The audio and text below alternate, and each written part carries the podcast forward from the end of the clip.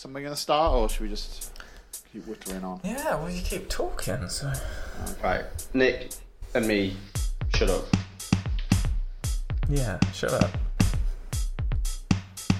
Uh, okay, actually, I just need to scroll back off my notes. Jesus, man. Welcome to episode 31 of the Pitch Bastards podcast, a podcast about music by two people who know nothing about music and another person who knows a little bit about music. Thank you. Uh, we're, we're joined by Nick, who I would say knows a little about music, Okay, thank you. and Fran, who knows nothing. What? Excellent. What, because he can play guitar? Excellent. Yeah. Well, we both have guitars, but I, I, I learned the violin when I was six, mate. yeah, how's You that mastered treating it you? completely. Yeah, well, I sold it to someone who turned it into an electronic guitar, uh, electronic violin, and then, uh, and then, yeah, never saw it again. Wow. But that was it. That's because you'd already defeated the, the instrument, isn't it? Basically, Yeah, you'd yeah. done so good that there was nothing left to learn. I mean, it's. Yeah, Wow. you just Anyway. play it in your head. Should we move on from that? Yeah, yeah. um, so we're back again to talk about some albums. Um, this week or this month, we're talking about um, six different albums. Um, these are EOB with the album Earth, The Strokes with the album The New Abnormal, Rina Sawayama with Sawayama, Fiona Apple with Fetch the Bolt Cutters, and then we have a classic album, uh, Yoko Ono with Plastic Ono Band. And then I'll be telling you why I love Jay Z, and we're specifically going to be talking about the album The Blueprint. Um, and so, as always, we're going to start with some esoteric questions. And the first one is I'm going to throw at Nick is what album would your teenage self be most into? Not that it was a boring question, but I actually dozed off in the process of you talking. Then I nearly forgot to, to respond when you said that. So yeah, sorry, I don't want to be rude or anything. I But I have a very soothing I mean, that was ruder than just answering the question and not telling him that you almost dozed off. So you say you didn't want to be rude, but you were just rude. That is true. I do. I apologise. So um, this was a really difficult question I found uh, because when I was a teenager, I was basically into metal uh, and or grunge, so and hardcore and stuff. So I didn't really find any of these fit the bill at all. Um, if I had to push myself, I suppose I'd go with Fiona Apple, uh, Fetch the Bolt Cutters. Um, this album was a real grower for me. It took quite a while though for me to get into it. I know it's been massively acclaimed across the board from everyone and their mum. Um, but I think uh, it, it is worth the time once you get through uh, the initial sort of first few listens, and I'll explain about what the problem is in a minute. But first of all, I'll say the great thing is the absolutely immense lyricism. I mean, it's it's just a fantastic lyrical basis for all the tracks. Very elemental, I would say. Very kind of like a basic discourse, but really, really profound and moving uh, and personal. Um, and I mean, uh, there's so many things you could quote from me. I'll, I'll quote uh, from Fetch the Bolt Cutters. I grew up with the shoes they told me I could fill. When they came round, I would stand real still. A girl can roll her eyes at me and kill. I got the idea I wasn't real. I thought being backlisted would be grist for the mill. I mean, it, it's really, really profound, but it's such a simple, basic discourse, as I say. So I, I absolutely love that, and that's consistent all the way through the album. It's, it's very, very strong. Um, the production is often very um, kind of small scale, um, which uh, I find kind of interesting as well. And in that sense, I suppose if you look at my, listen to my late teens, I suppose I was into like lo-fi and stuff. The small production would kind of fit. Um, but the one thing that d- didn't really work brilliantly for me was I found it quite percussively awkward and stilted in quite a lot of cases, um, particularly the opening couple of songs, two or three songs, where I felt like it was really jarringly um, broken down the way the beats sort of worked and the drums and those elements worked through the songs. So I found it. I mean, I, I'm I'm not against that in principle, but I found it to the point where it was distracting me from the lyrics, which is a pity because the lyrics are so good. So um, I also I'll say more about it in a minute, but because there's another album that I think it, it kind of really interestingly mirrors, um, but we'll talk about that one later on. So so basically, I would say um, definitely not a ten, which is what Pitchfork gave it, wasn't it? But really, really good. Um, definitely n- no surprise it's done so well. Um, and yeah, I'll, I'll definitely go back to it. Cool.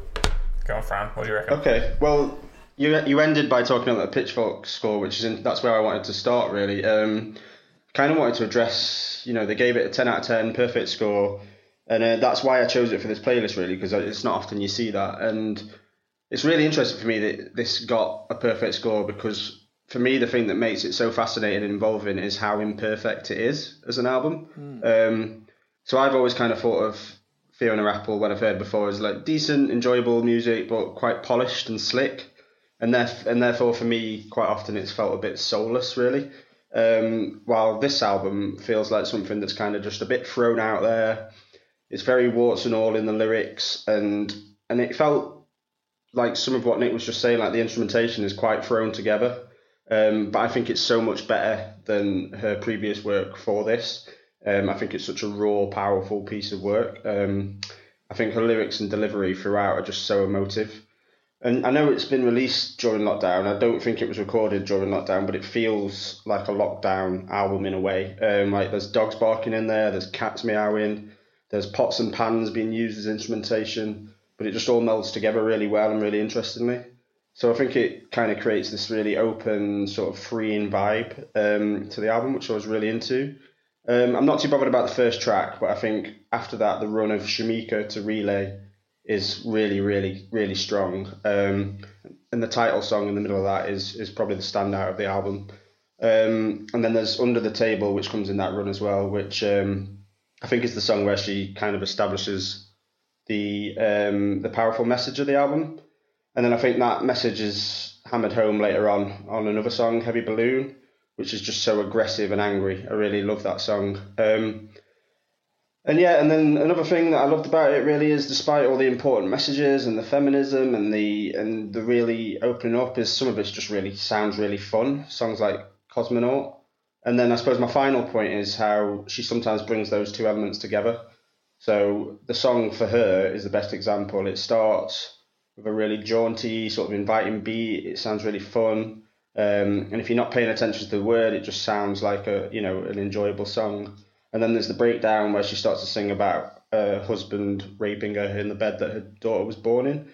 I think that's just the most powerful part of the album. I think it's really well put together. So yeah, I thought this was an absolutely amazing album, um, but not a perfect album. But I think that's what made it so good is that it is quite imperfect and quite messy. But I thought it was great.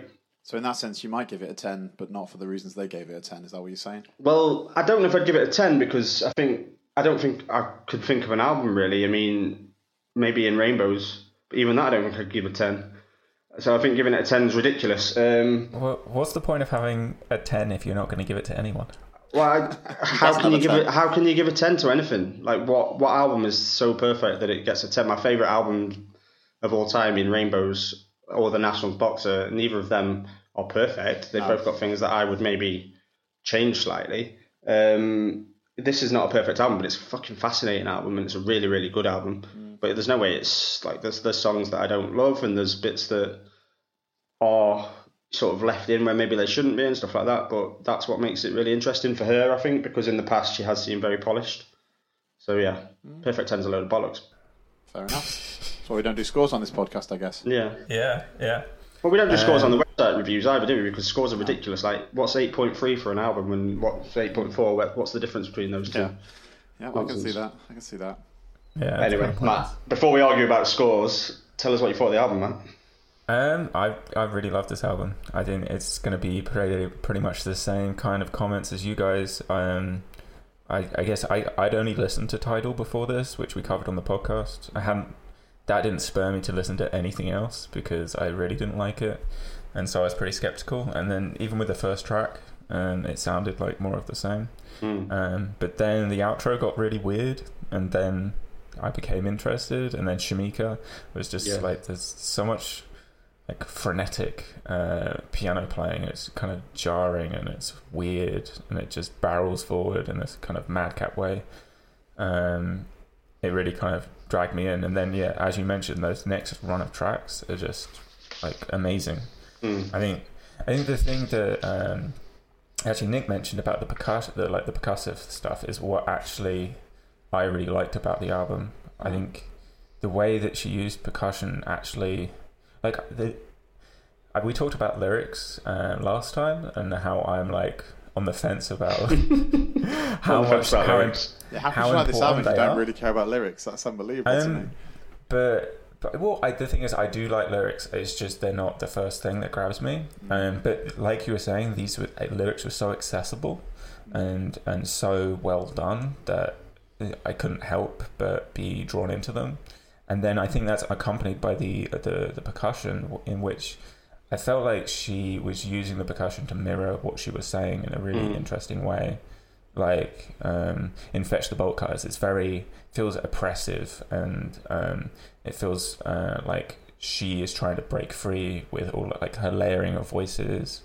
Um, it's all just very disorienting, um, and I think that is the whole point. I think it's purposeful, and then you can have something like relay, and you have this almost clicking noise for the percussion, um, and it feels I'm, like a I'm, I'm with you on that, Matt. I totally agree. I think it's that that's what makes it really interesting in some ways. Is the percussion is so haphazard and and deliberate. I think so. Yeah, I'm I'm with Matt on that one.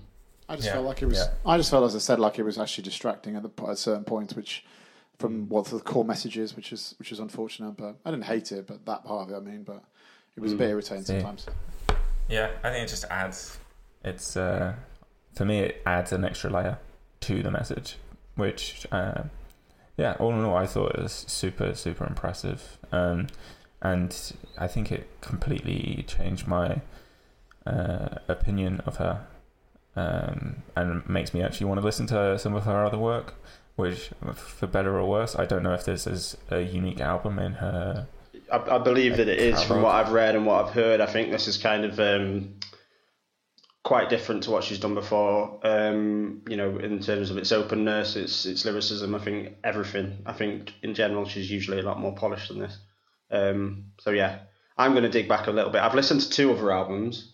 Uh, which is Tidal and the one with the ridiculously long title about an idler wheel. It goes on for about 400 Yeah. words.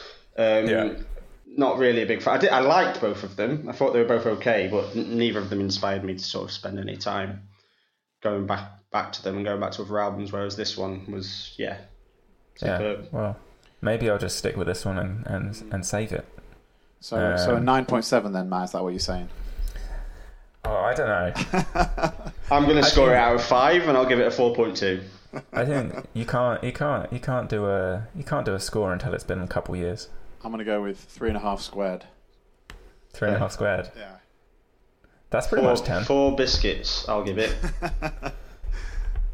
All right.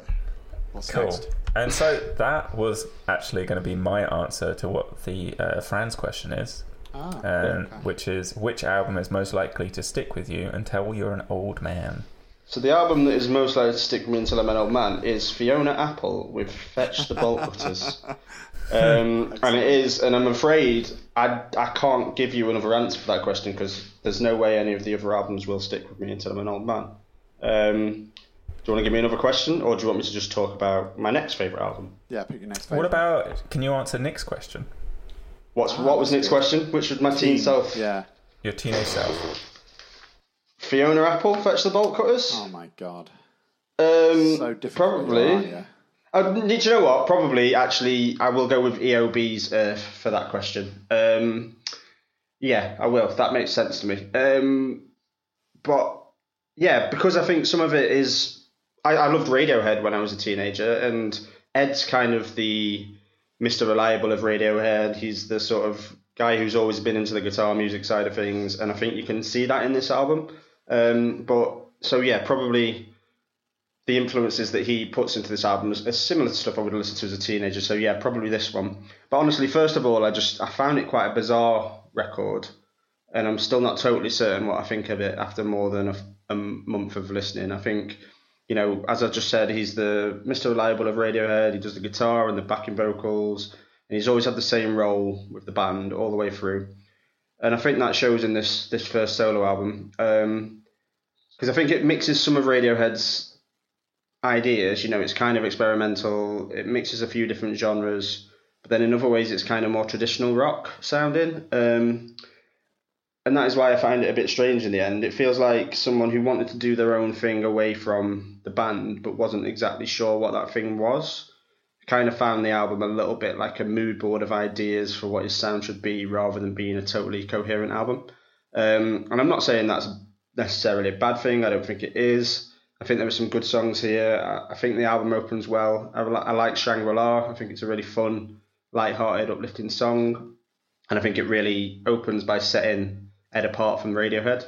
I think Brazil, the following song, is good. Um, probably the most interesting song in terms of development. Like it really switches up halfway through. Um, I think those and the Laura day, uh, duet at the end are probably my favourite songs. Uh, but then songs like Deep Days and Banksters, I thought kind of ruined the flow of the album. Um, so yeah, I don't think it's something I regularly return to. Um, but as a teenager, I probably would have been more into this than any of the other albums on this list. I think, um, and I do admire Ed for you know at this stage of his career, like Radiohead had nine albums in, and he doesn't need to do his own thing, but he's put something out that is is pretty interesting and doesn't really sound very much like Radiohead at all. So I think yeah, it's it's an interesting album, but I, I can't imagine going back to it loads. Cool. I'm gonna I'm gonna dive in there and say um, I agree with some of what Fran said, but there are several songs on here which just feel like Radiohead songs. Um, I think you said that Shangri La nothing like Radiohead. Any of it. Shangri, Shangri La sets him apart, but it just sounds sounds like Radiohead. The, with sounds the way, nothing like Radiohead. Anyway, carry on. But yeah, it do, it does. It does. It, it sounds, doesn't. Sounds, Fran, shout him down. Come on, don't let him speak. it doesn't. It's nonsense. It's, it's almost like it's not as good as Radiohead. Um, it feels like a part of Radiohead, but it feels like I don't know. Maybe he made a demo that's going to be contributed to the next album, and then everyone else is going to take it apart and build it back together. Um, and this was maybe a seed point for that, um, which to me makes sense. Um, but I think I totally get what you say about it. Does feel like he has an idea for several projects, and mm. he just doesn't know what his identity is. Um, he has this like folky side project. He's like that synthy electronic side project, yeah. and then more Radiohead stuff. Um, I would really want him to do the more synthy stuff. Like Brazil is really really cool. Uh, I think uh, you mentioned that one as your highlight, um, yeah. and it's I think it's definitely the strongest song on there. Um, but all in all, I, I like yeah, it was weirdly incoherent, but at the same time, it just felt even the folky stuff because he he sings so like softly. Mm. It all felt like a weirdly ambient, atmospheric album. Um, but because of that, it just felt very. Although it was kind of relaxing to listen to, it felt very passive as a, a whole thing. Mm. Um, so I think I have similar medium feelings about this. Yeah, it doesn't sound like Radiohead though, but I agree with most of what you said apart from that. the only question though it is, does. does it sound like Radiohead? That's the question I was going to ask you. Yeah, um, no, it doesn't sound like Radiohead.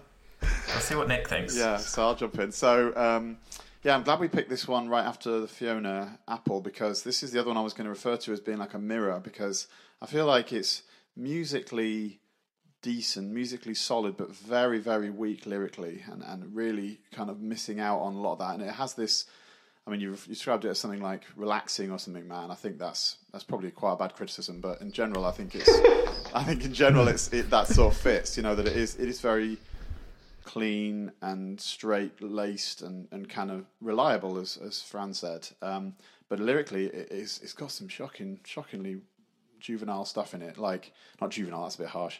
Shockingly simple stuff in it. So, for example, Olympik. Here's a lyric from Olympik. Somebody will, somebody won't, somebody do, and somebody don't. I have cried a thousand times just to see what's on your mind. I could go on, but it's just not very, poetry. It's not poetry. well, maybe it's poetry. It's just terrible poetry. So, um, yeah. So I was really disappointed with that side of it, and I just felt like it, it gave the impression that you didn't have a lot to say, really. Um, and I think that's the you know I can see both sides of the argument about whether it's like Radiohead. It's not like Radiohead in anything that's good about Radiohead is is very much like a watered down version of what Radiohead gets to sometimes when they put in a lot of work to sort of work it up. So I like Matt's analogy that it might be a demo that then they would sort of begin work on, you know. Um, so another one would be a Deep Days, um, which is shockingly uh, shallow. Oh, you see, you see what I did there? Um, mm. Where where you go, I will go. Where you stay, I will stay. Where you sleep, I will sleep. And when you rise, can anyone guess? I will rise. Yeah, well done.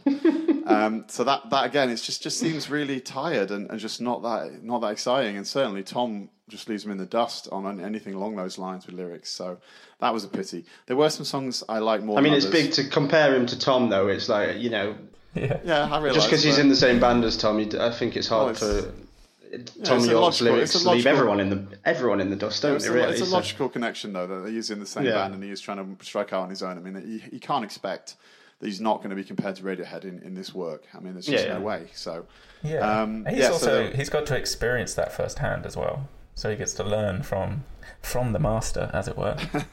and he's not taken any of those lessons. I think that's harsh. But yeah. um, yeah, I mean, it does seem like he was. You could tell that he was the bit that's that's like Radiohead is the bit where it feels like you could tell he was the the the kind of base underlying structural sort of guitar work for some Radiohead songs without any of the bells and whistles and without the subtlety, you know. So again, I feel like I'm coming across worse than about it than I, I intended to. I will say there are some songs I, I liked, like Mass, for example. I, I quite like that one. Has a really nice overdriven uh, kind of acoustics and vox, airy, airy vox and sorry, and and, and um, acoustic. Uh, sorry, and, and a acoustic guitar. Okay, none of us know what you're talking about totally anyway. so there's no point so- correcting yourself. We don't. We don't know what fair you point. mean anyway. Yeah, there's some nice noises. I'll just put it that way, shall I? Yeah, some good Um, noises on it. Yeah. So uh, yeah, so Mass is the, is the high point in the album, in my opinion. But uh, otherwise, I just kept feeling like it was just very tired, and that wasn't that wasn't exciting. So yeah, no, I'm disappointed. well, that's a good counterbalance to Fiona Apple. exactly. Yeah. And it, do- you see what So I mean I- about, about it being like that, and it just it does No. the difference. Yeah. the mirroring. Yeah, just it feel like it's, it is. it's the absolute exactly antithesis said. of what Fiona Apple's saying. So yeah, Yeah. I'm just disagreeing Um, for the point of it now, really. To be honest. what a surprise!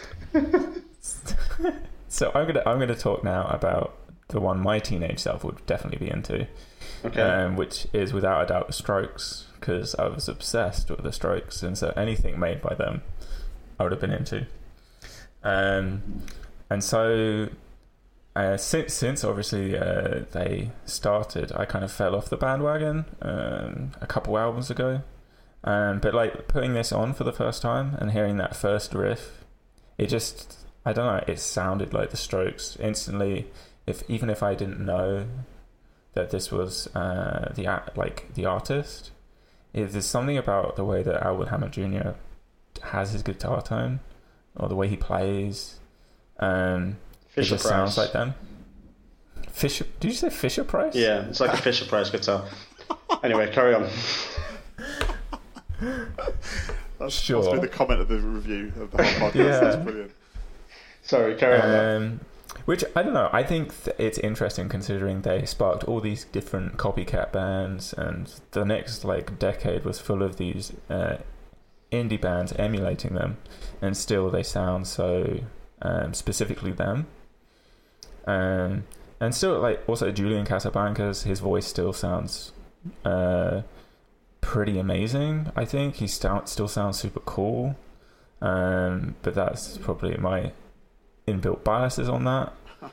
Um, but all in all, I thought this album was actually just a bit of a slog. It was. oh, well, I wasn't expecting that to come out of you. then. You're like, yeah, this is great, but it's a slog. The first, the first song, it just was like it was so reminiscent, and it brought back so many like memories of listening to their first album. And then I just realized it felt like I was listening to them on like 0.8x speed. I just, they just were slow. They like bite. They just um, seemed like they were going through the motions essentially. Um, and I just like their whole point was this kind of urgency and this uh, like guitar interplay and the, f- the fact that it almost felt like they were uh, just couldn't get the music out of themselves quick enough. Um, and this just I, this didn't feel like that at all.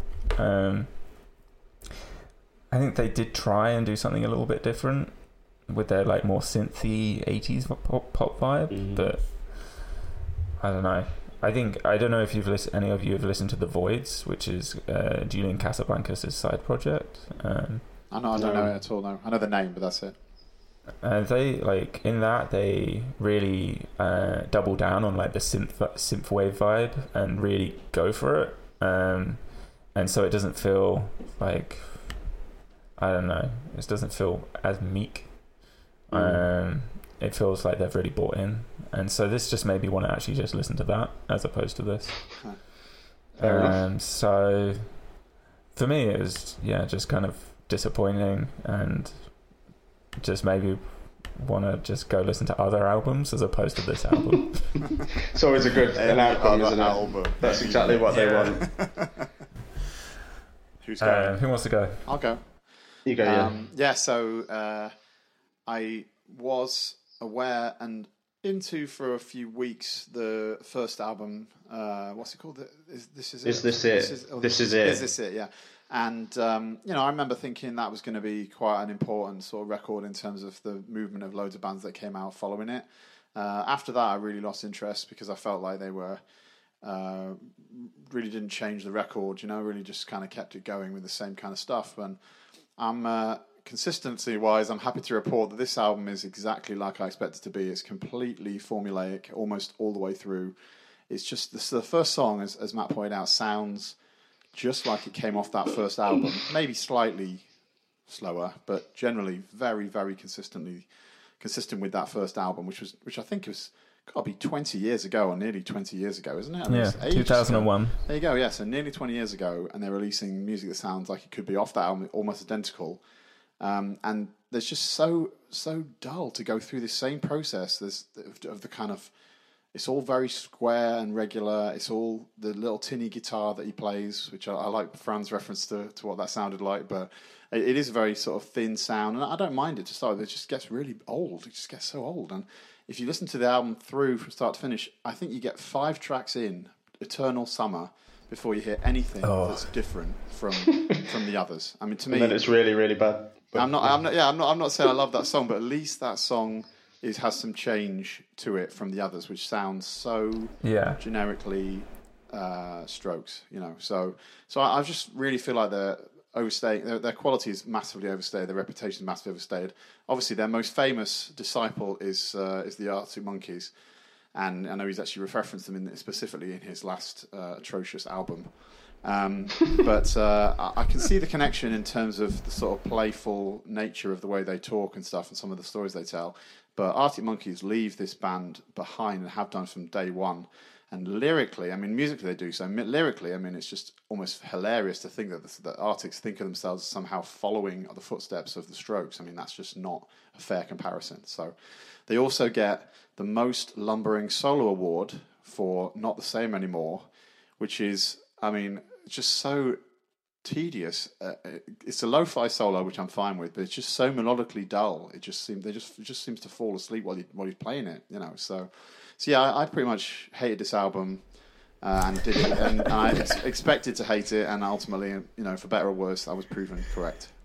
Yeah. Why did you pick it? Yeah, why did you pick it? because there was a lot of people talking about it, and I, I mean, I still hold to the idea that when I picked these albums blind, I just picked it because I knew it was coming out, and it was. It's not blind because it's the Strokes, so you knew what it was going to sound like. well, I was hoping they'd reinvented themselves, but no, they mm. did. They certainly did not. Yeah. Okay, so me. Um, Fran's gonna love it now. Fran's gonna be. Like, I mean, I was, I was really hoping completely. that there was going to be some counterpoints to my argument because you know, look, I, I hate the Strokes. Um, You've always I've, hated made, them, yeah. You've I've always hated, them, and I've made that clear regularly um, on during our you know our Twitter tournaments, and every time anyone mentions the Strokes, I make it clear that I do not understand this band. But putting that aside, I wanted to go into this with an open mind. I wanted to try and view this as its own product rather than just another bloody Strokes record. I mean, it was called the New Abnormal, so maybe they were going to do something new that would blow me away.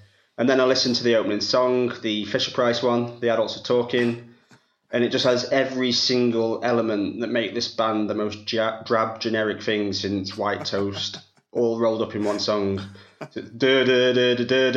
Straight away. So fucking bland, so uninteresting, so unoriginal. And then you go to Selfless, the second song, and Casablancas just drones another dull, predictable melody predictable keyboard line, and the same exact percussion progression as the previous song. And if there's a more weaker bog standard song start to a song than the beginning of Brooklyn Bridge to chorus, then I'm yet to hear it. This song sounds like it was made for the American Pie reunion soundtrack. It's fucking awful, and um, I haven't got time to lay into every song in the way I would like to here, so I'm just going to stop at the next one. But the next song is Bad Decisions. This might be the most annoying song I've heard yet in 2020. How a band that made a chorus this drab can be considered anything more than a dire cover band of bad 80s music. I don't know. It's making bad decisions, making bad decisions, making bad decisions, making bad decisions. They just need to fuck off, really. Um, and ironically, I heard that this song, Bad Decisions, was so generic and copycat that they had to give a writing credit to Billy Idol because it sounds so much like previous Oh, stuff that they had to fucking credit Billy Idol for it. So amazing. that just sums it up, right? Um, there isn't a single moment on this album when I felt anything other than bored. They've always been a bad band, but this is embarrassing. How they've made a career out of one sound that isn't even an interesting sound, I don't know. This album just is terrible. That's me for the Strokes. In a past life, I actually uh, met the bass player when he did his solo project. Talking of EOB, we did his solo project, and it was, Hmm. I'll be honest, quite a bit worse than the Strokes. What? Yeah. Really? And Well, I would never awkward listen because to I any met of their him- I met him before he went on stage, and I was like, because I was reviewing it for for another site I used to work for, and he, I was like, oh, this is you know, good luck, hope it goes well, and all this. And Afterwards, I was like trying to hide out in the back so he wouldn't see I was still there because it was so bad. Yeah, I mean, there's nothing more to say about it. I mean, I, I'm surprised though. I was hoping that one of you would love it just to give it a bit of balance. Um, Oh, it's bad. That got worse and worse. That was quite interesting. They were. It's a poor. Even like, I get the the the first like their style and the first album isn't necessarily for everyone because it it really hit a, a kind of niche. Um, but this was just even a pale impression of themselves. So, like, I don't what's get- the what's the point? Yeah. I don't get the first half, but anyway, that, we- we're not here to talk about the first half. that. Yeah, I've we heard just that guessed one. We heard that one. I don't get it. Message received. Yeah. Did I tell you I hate the Strokes? Yeah. the amazing thing is, this is not by some distance the worst album on this list. But anyway, we'll Oh, it about that in a was. Oh, Yeah, no. it was. Oh no. Yeah. Anyway, what's next? What's next, Matt? Um. Well, do you want to talk about? Well, I don't necessarily want to talk about the worst album. Okay, go something positive So, then.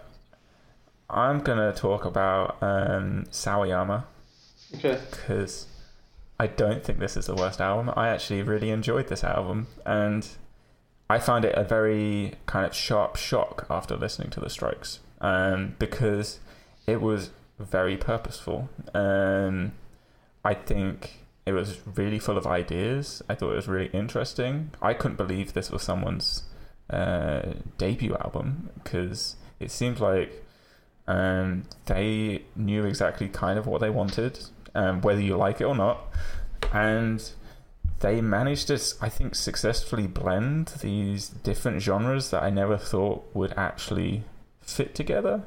It just felt like all of the late '90s music just jammed into one. This I mean, I'm, I'm not, I'm not saying what I feel about this album, but to say that it felt like an album where they knew what they wanted, I think is is is mental.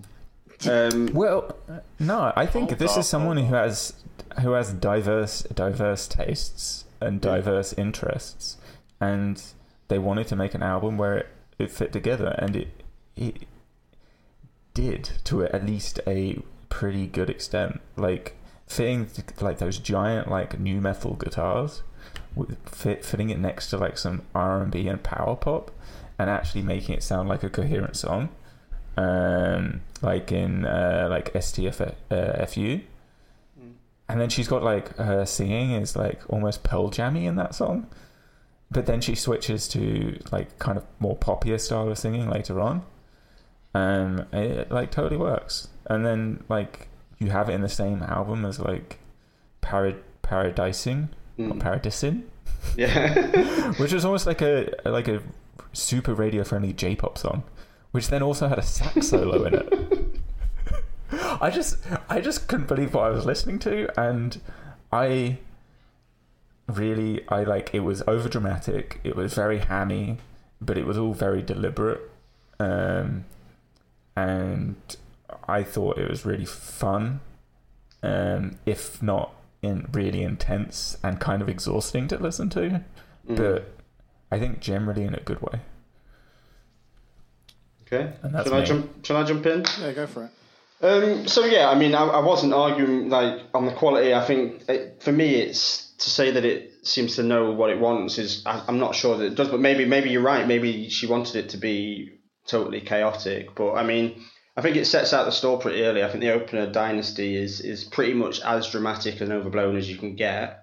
But I'm not necessarily saying that's a bad thing. I think the second song, um, Excess, I think there's actually something really interesting about that that ties into a lot of what we've spoken about recently on the podcast with, you know, how we look at pop and whether we can get past certain elements that are too poppy because this track is pure pop. Like it, it sounds a bit Britney, a bit Christina.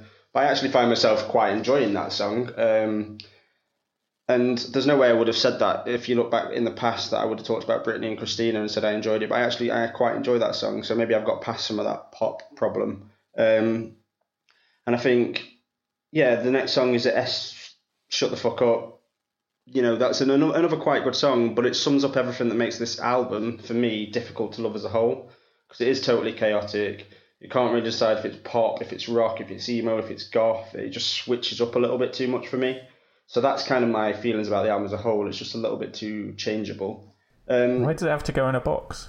it doesn't have to go in a box necessarily, but I think Yeah, Fran, It- break down the barriers, Fran. Come on. Well, it's just like if I'm sat listening to an album and I'm trying to enjoy an album, and then one second it's a very sort of light poppy song, and the next second she's screaming at me, and then it's a song like Chosen Family, which is so like saccharine. It's hard to sort of get into totally. Um, so there's some things I enjoy here, uh, but you know when we switch from a Britney style song to an Evanescence style song to a song that sounds like not quite as good a version of Christine and the Queens, I'm never gonna fully get into it. But like I liked Excess, I liked Fuck This Fuck This World. Um, but I couldn't really recommend the album as a whole. Um, I think she's an interesting artist though, and I, I can see why she's creating some buzz, and I will, I will look at stuff she does in the future. But as a whole, this album was just a bit too messy for me. So I, I'll go in now. I had um, uh, a unique problem I've never had before, which is my girl, my wife, I was my girlfriend, John, my wife refused. How long have you been married? Who's your girlfriend? What's your Nearly- girlfriend's name? Nearly, exactly. Yeah. Same as my wife. Let's just be clear. Your wife, but I've not met this girlfriend. Uh, yeah, she uh, hated this album so much that she would refuse to have me play it around when she was around, which made it really difficult. And she was really like, "What?" I've had that fuck loads on this this? podcast. Yeah. There's so I many albums Kirsten's told me This is to turn first, off. This is the first time she was that viscerally uh, in contempt of it. Yeah. So, um, okay. So basically, uh, obviously, anyone who knows me from this podcast knows that it's not going to be a genre that I'm going to have an easy time with. Um, I, I found it very, very clean production throughout, like to polish and shiny to the point where it was a little bit hard to connect with, really. Even though I could see there was some themes and some depth in what she was talking about in STFU, etc. Um, I am also like with pop, not at all a fan of new metal, and uh, it was sounded like that song in particular was with that kind of faux macho ness of new metal uh, has always been the thing I, I've really hated, and, and I had a difficult time with that track as well. So. Um, Again, it, I think it has some things it's trying to get to. Uh, I, I can't imagine, if, you know, I'll just be honest and say I can't imagine I'd ever go back to it um, because it's not, it's just not a genre I can get into really. But I will say there was um, Paradise in or Paradis in or whatever. This failed spelling of which is fucking irritating. Um, had um, shockingly was shockingly facile. I felt like was really just too too much down that road, even for even for what is clearly a pop album in many ways. Um, it contained my two worst musical tropes in a song, which is a squeaky saxophone solo, which was really really grating, and then secondly a lazy key change like near the end where you just like da da da da da. You do the same thing again, the step up one. Oh, it's just like come on.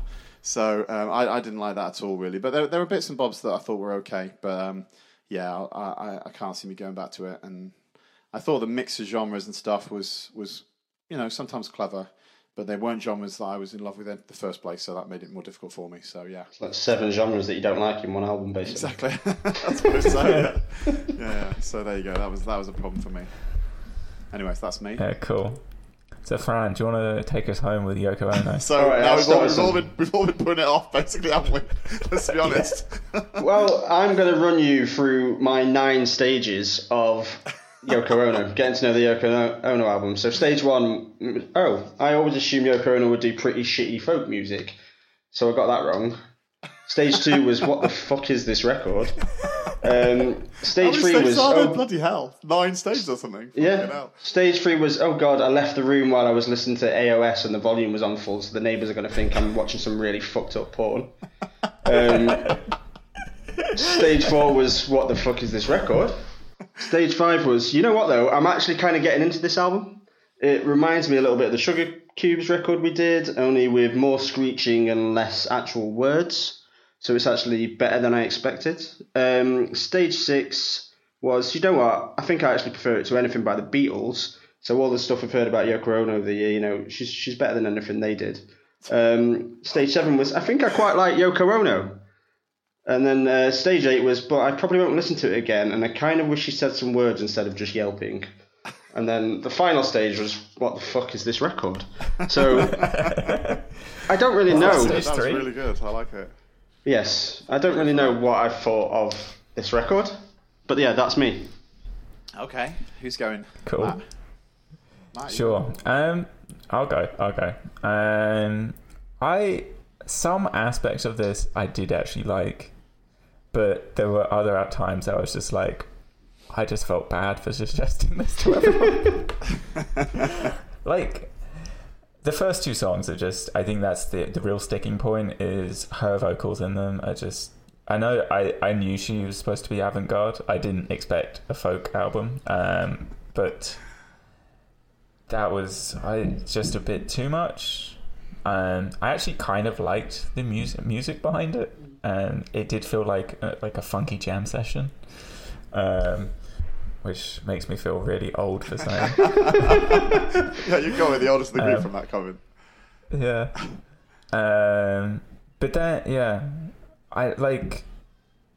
Why some of the songs I just didn't feel like anything happened. Like why not until the final minute nothing happened. The last three tracks, I feel like nothing happened in them. They were just really quiet. But I enjoyed Greenfield Morning in the middle. So you learnt some think- names of songs. Yeah, I wrote Yeah. I wrote them down for Mm. once. Wow. Um, and I just, I yeah, I just for me after listening to Fiona Al- Apple's album and Sawayama's album, which were both full of interesting experimentation and pushing the boundaries, I wasn't. I was left thinking, is this what pushing the boundaries looked like then, or is this just um, her trying to get attention with with John and trying to like use capitalize on the position she was in and do a fuck you to everyone else. I don't know. But yeah. It's not better than the Beatles. I mean, I, I, I would rather listen to this than anything by the Beatles, really.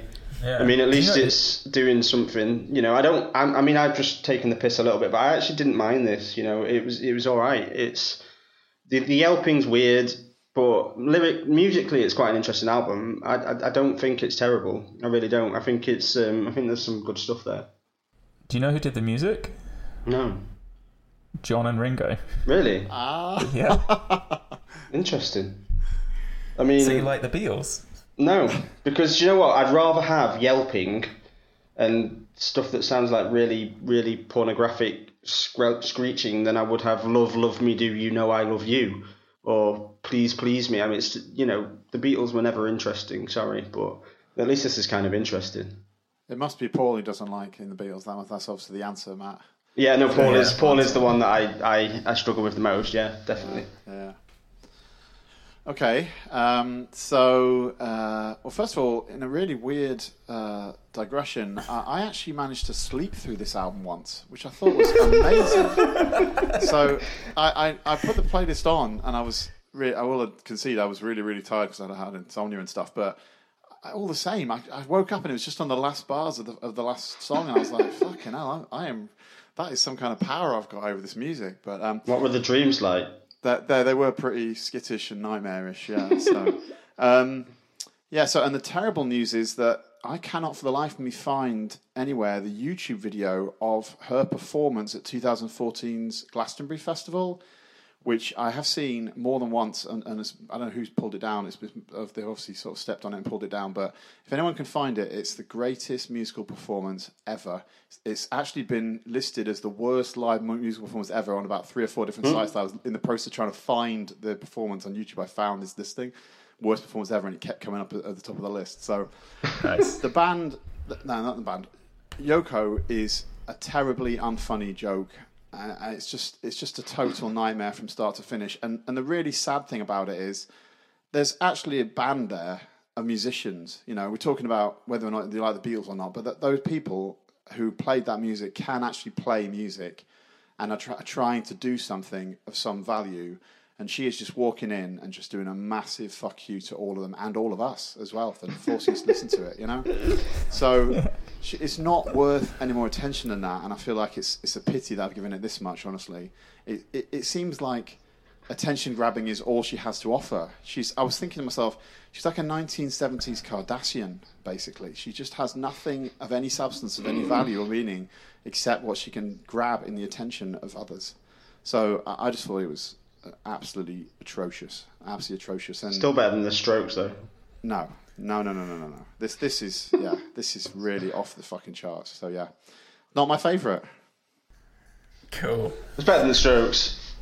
I I would I would probably agree with Fran just because I was so disappointed with the Strokes. Wow, you people. In fact, if I was going to, you know, Problem. with when I was trying to think what I would, what would last for me, because I, you know, we'll probably move on to talk about the playlist shortly, but which would last to me as an old man after Fiona Apple. I might have even said Yoko Ono was the next one. It might be the next most interesting album after the Fiona Apple on this list to me, personally. Really? Yeah. But that's Wow, not saying a lot. Like I, I didn't like. I mean, I liked it. I liked Earth. I liked T.O.B. But I didn't like the other albums. Um, I just I compare it to like because this came out in the seventies, right? And we listened to we've listened to Can and we listened to um, the I've forgotten the full name, but the one with carpet in it. I don't Um, know which one that is. Carpet. Uh, carpet rollers or something. I don't know. I think I know who you mean, but I think they didn't have carp. The 13th floor Really? elevators. The elevators, yeah. Not For some reason I carpets. thought it was a What's carpet. it got to do with it? 13th floor elevator carpets. You've just added a, a word to the end of Yeah. the I think they were a lot more interesting and experimenting and doing this cool, s- like, just really, really trying to push things in interesting ways. Yeah. And compared to, like, and if that's what the experimentation looked like at that time, this doesn't hold up to that. How about Matt? think- Because we talked about the, in the last episode, we talked a bit about the classic, which was Neil Young, which you said was the worst classic we'd done. Um, Yeah. Neil Young or Yoko Ono? Um, You can't be debating this at length. Fucking hell. I might pick Yoko Ono just I, to listen I'd to pick Green, Yoko Greenfield Ono Morning. well. Yeah, I'd go with Yoko Ono. Just fuck off. It's just, and she doesn't deserve this amount of attention. This is exactly my problem. I don't want to have her, anyone speak about her again. She cannot be spoken of. I mean, she's just a, to be ignored now. Totally disagree. Totally disagree. Ignored. Totally disagree. Yeah, I actually, I after this, I listened to a couple of her folkier tracks and her duets with John, and some of them are actually quite nice. they were quite soothing. I've got, I've got to go this. now and get some other people to do a podcast with because you two are wankers. Cool. So, uh, beyond the classic, what did you guys think of the playlist? I thought it was pretty weak. I, I love the Fiona Apple, and there's nothing else I was that excited about at all. And there's one obviously that I despised. So, uh, yeah, I, I wasn't really very pleased, unfortunately. Yeah, I, I, I mean, I'd agree with Nick. I'm not agreeing with the one that I despise. It's a different one, but I, yeah, same for me. It wasn't a after a really good playlist last time, and actually, what looks like it's going to be a really good playlist next time. Uh, this was a bit of a bit of a shit sandwich, really. Um, Yeah. yeah, so I. Fiona Apple was I think this fantastic. is- though. Sorry, Yes. Yeah, I think Yeah. this was medium to strong, just because Fiona Apple was so good, Mm. and I like uh, the Sawayama album a lot, and like EOB wasn't particularly memorable, but it was um, actually quite nice to listen to, and these and, Relaxing, like, I considering think. with everything else going there. to. No, I, yeah, the EOB nice. was decent. The OB was decent. It, it was nice, atmospheric, passive. It meant I could actually turn off for a little bit. It's pleasant. You know you want But to. whenever I had to listen to the Strokes album, that was like just torturous for me. Yeah, it's just it felt like pointless that one, but hey. Well, we'll see what happens next month. Yes. Um, but f- before we get to that, I'm going to talk a little bit about Jay Z and the Blueprint. Um, so I've actually written about Jay Z before uh, for the Piggy Bees website. Um, I think the article was something about rap isn't real music or something. Yes. So I don't want to completely rehash that, um, but that was really focused on Collision Course, um, and You weren't arguing the rap isn't Uh, real music. I hope that's not. That's not the Well, conclusion you're wishing our listeners to draw. So, but so as a teen, I just pretty much listened to indie, and that was it. And I didn't like pop music. I didn't like hip hop. I didn't like anything electronic. Uh, if there was no guitars, I wasn't really interested in it. And I decided it wasn't good music because, in my very educated fourteen-year-old opinion, Yeah. that was that was the supreme. Listening to the Strokes and Yeah. nothing else, right? Right. Um, and so then I was also obviously I was really into new metal as well, and he collaborated with Linkin Park, who were one of my favorite bands at the time, to make Collision Course, and that actually made me pay attention to um, uh, his music really for the first time. Uh, anyone really.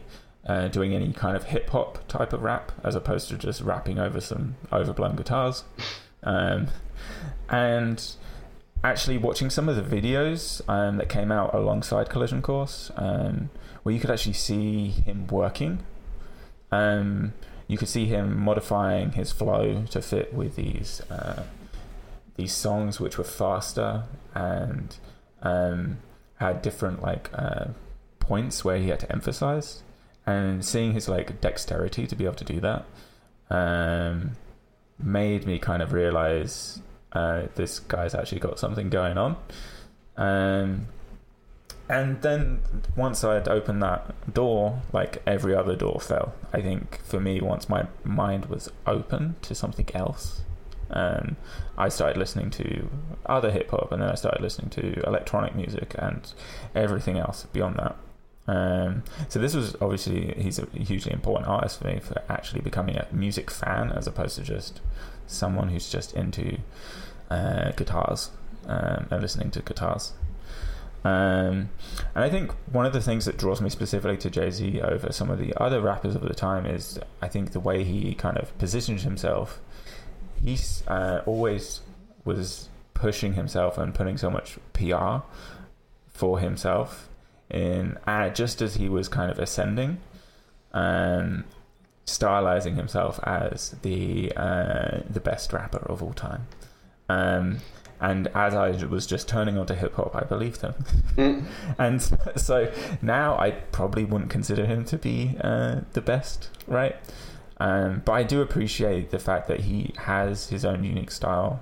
Um, he's often a little bit more old school, and he's often has this kind of jazzier feel where he's more like laid back and relaxed with his flow as well. He seems to kind of effortlessly um, rap over the top of stuff without putting too much effort in. Where I see some other artists have a completely different style where it's uh, more like they can't, uh, they need to get it out of them almost, and it's much more. Uh, I I don't know a word for it, but much more in your like in your face as Mm. opposed to just like kicking back. Um, and so specifically why I chose this album because I thought this isn't my favorite album by him, um, which I think is what I'm supposed to do. That's interesting. But- yeah, interesting choice. Yeah. Um, I think this is a really interesting album because it came out in 2001 at the same same time as The Strokes, um, within the same week. They Oh, both really? came out the same week as September 11th. Um, Oh wow. uh, so they came out a really interesting time in like uh, world history, um, and I think uh, it's also the first time um, he worked with Kanye West, and so all the like soul samples that you hear, kind of the, the centerpieces of the the songs themselves, were picked by Kanye and then cleaned up by him to uh, uh, to make the, essentially make the songs um, what they are. And it was obviously hugely successful. So um, I think this album is what really catapulted Jay and Kanye onto a new level. It's largely considered And- his best, right, as well by by the majority of. And so yeah, and that's the other thing. Like I don't think like this album helped shape the like next ten to fifteen years of music, and often is rated as maybe the be- one of the best albums in the two thousands. Um, and I still don't think it's his best. Um, a lot of people are, uh, think yeah his debuts his best, or this one. Um, I actually think the Black album is my favorite, um, which came out a couple years after that. Because that I don't know, it has more hits. Mm. Um, this album just generally just it feels kind of clean. It feels um, very simple, um, and I think reflecting on it now after I had some like I used this month as an excuse to really dive into it. I, I really enjoyed it, but I don't think it is actually that standout. So I'm not going to try and convince you of that. Um, but I do think it, it demonstrates his uh, still demonstrates his skills as a Mm. rapper, and there are some absolute like uh, like we can talk about takeover. It's still ridiculous. Um, uh, it's an absolute uh, one of the best diss tracks I've heard.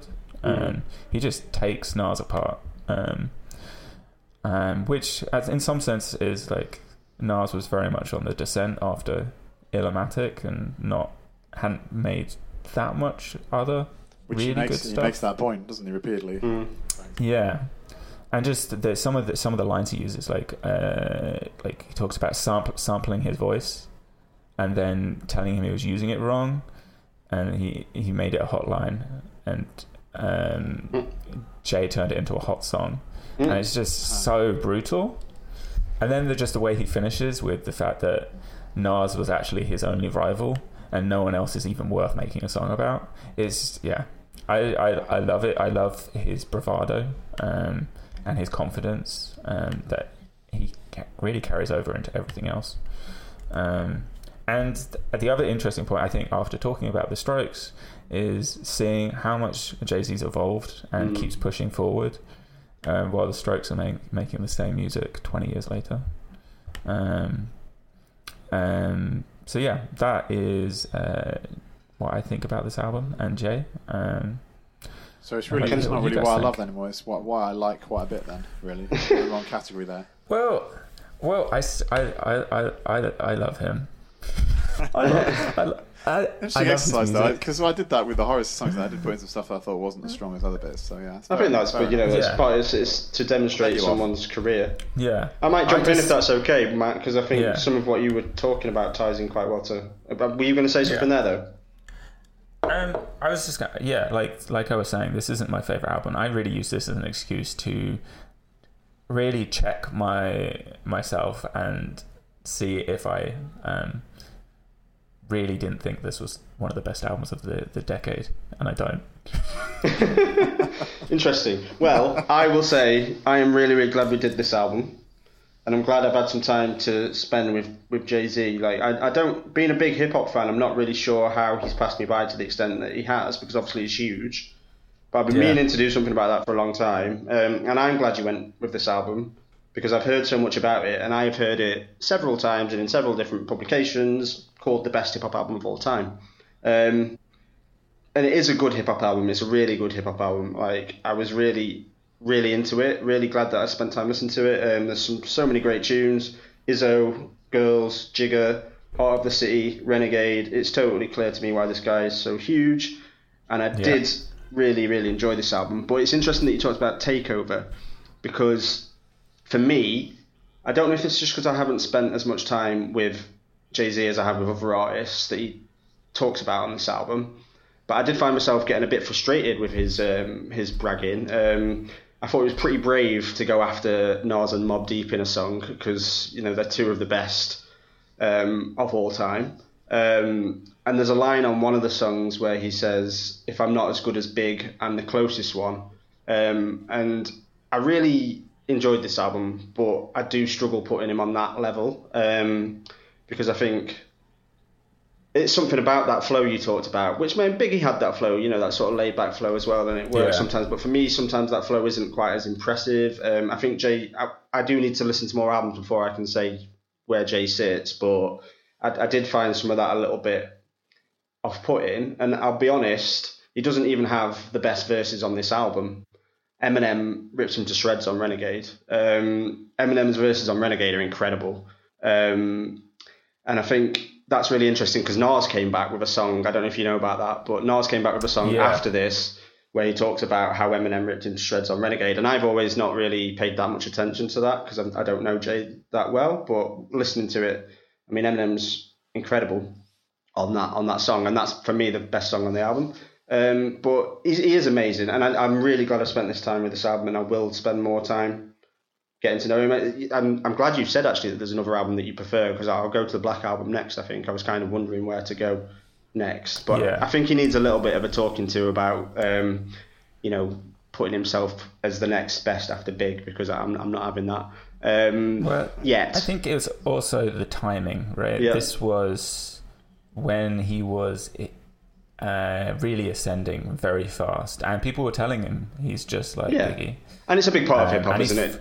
It's a and big part of from the same, literally the same neighborhood, um, and so that he was always going to be compared specifically to him. Mm. Um, and it was as some of the uh, like these other larger rappers were um, like losing or their reputation was waning, Yeah, and so he, I think, by positioning himself as that, it was some of it was about convincing everyone else of that. yeah. I think he was a bit of a refresher, wasn't he, for hip hop in, in some ways as well? Like it was, a, like you say, it's a time when some people are on the wane, which is it's, it's interesting. But it's um yeah, I think that's a big part of hip hop. Every, every rapper does it, you know. But sometimes I think choose your targets. Like don't go after Mobb Deep. Um, but but yeah, it's it's it's still like I say, I loved it. I think it's on the poppier side of hip hop for me in some respects. Um, tracks like Izzo and Girls, you know, they're, they're, they're poppy to a degree, but I don't mind that. I, I really liked it a lot. Um, but Yeah. Eminem, Eminem has the best verse on it, so there we go. Okay, I'll jump in then. Um, yeah, so uh, overall, I'm glad you put this on this on the list as well. Like Fran said, um, I think other than the Fiona Apple, uh, it's the only other one that I came back to with some sense of enjoyment or looking forward to it. Um, it is unbelievably expensively produced. It's just like an absolute diamond of like production stuff. So, for example, all the samples alone, they- they bought so much, so expensive samples. I can't believe they made any money off it after that. Like the Doors on Takeover, they got, I think they got Jackson Five in there. They got loads of huge names. So, Yeah. There's a, Bow- there's a Bowie one on one of the tracks as well. Right, Um, right. Yeah. Um, yeah, so uh, uh, you know that's a, a style that uh, that polished nature of it I, I wasn't as much in love with as, with some other rappers like say Kendrick or whatever. But um, but I, I'm no expert on this genre overall, and I did I did think it was it was generally really really good. Um, I think there was some really witty stuff in it as well, uh, like the Right Said Fred reference. I thought was really good on I couldn't believe that was in there. really, really good. Uh, so he's obviously well, really thought about it and really gone around the houses with, with his referencing and stuff, which I thought was really, really good. Um, yeah, so I, I did enjoy it. I, I don't know that I agree about the Eminem reference, but then that's maybe just my bias against Eminem at the moment. We'll see what happens once we get. You to really need to get over that. Eminem's one of the best. I mean, he is one of the best MCs of all time. Like, and his Okay. verse on this is incredible. Yeah. But I- anyway. I- yeah, I don't know. Uh, we'll get to that right now. So yeah, so um, I, I liked all of it, um, just about fairly consistently. Again, with, with the caveat that it was a little bit shiny sometimes for my liking, but uh, I will say we got to talk about girls, girls, girls though. Surely, I mean we've talked about other albums, even in recent podcasts where. You know, like misogynistic shit was sort of spewed out by various musicians, and we've now got a song "Girls, Girls, Girls," and we're not going to reference that in either of your comments. I mean, I mean, I'm, Yeah. I'm looking at it as it being of its time. Um, Well, you can't say that about Neil Young. Surely that was like thirty Well, years it's, ago, he, forty he, years he doesn't ago. sing about. I mean, that's worse. A Man Needs a Maid is a more offensive song, if you ask me personally. Um, I think you've got to look and, and this, there's a lot of this talk about with hip hop and with you know with well people's situations, and Neil Young is you know. It's, there's no excuse for Neil Young to be making a song like that. Um, whereas, you know, yeah, it's not it's not great. It doesn't look great on him. I mean, I like the song as a song, but yeah, it's it's you know tr- troubling lyrically to some respects, but also it's kind of it is of its time. Yeah, That was a lot of a lot of a lot of hip hop was making similar sure.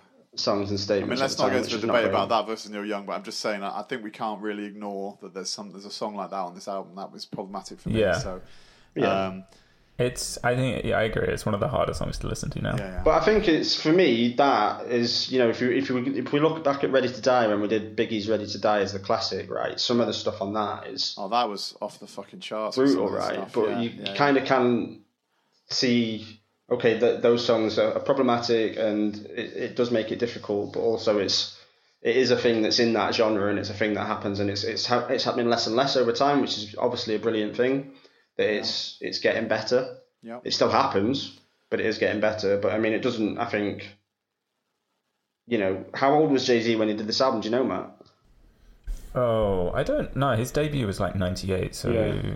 uh, '97, Yeah. '96 maybe. I don't know. Yeah, I mean, I'm not going to argue. Yeah, I'm not sitting here arguing that Yeah, it's not I know what you're misogyny. saying. I know what I you're just saying. think it's kind of. Um, it doesn't take totally take away from everything. Yeah, no, no, it doesn't doesn't completely ruin it. It just was a bit of a struggle for me whenever I heard that song. I was like, oh, I really want to skip it." He this wasn't one. a young man. Okay. Is Let's it? put it that way. Is it Nick because you wish you had that many girls, girls, girls everywhere? Is that the problem? Actually, no. No. That's, Yeah, that's not the reason. what a staggering response to the question. uh, so yeah, I don't- much else I want to say about it. Just uh, you know, overall, I'm glad we got into it, and I, I will actually listen to the Black album now, uh, which I haven't heard on the basis of what you're saying. Um, and in fact, I'll, I'll say that I will definitely listen to it because last month you recommended that I listen to Childish Gambino's previous album. And it's Yeah. fantastic. I've been going through it so much in the last month. So, you know, you've actually called it on that one, and therefore I trust you now to have recommended Jay Z album I should go to. So I will give you that Well, credit.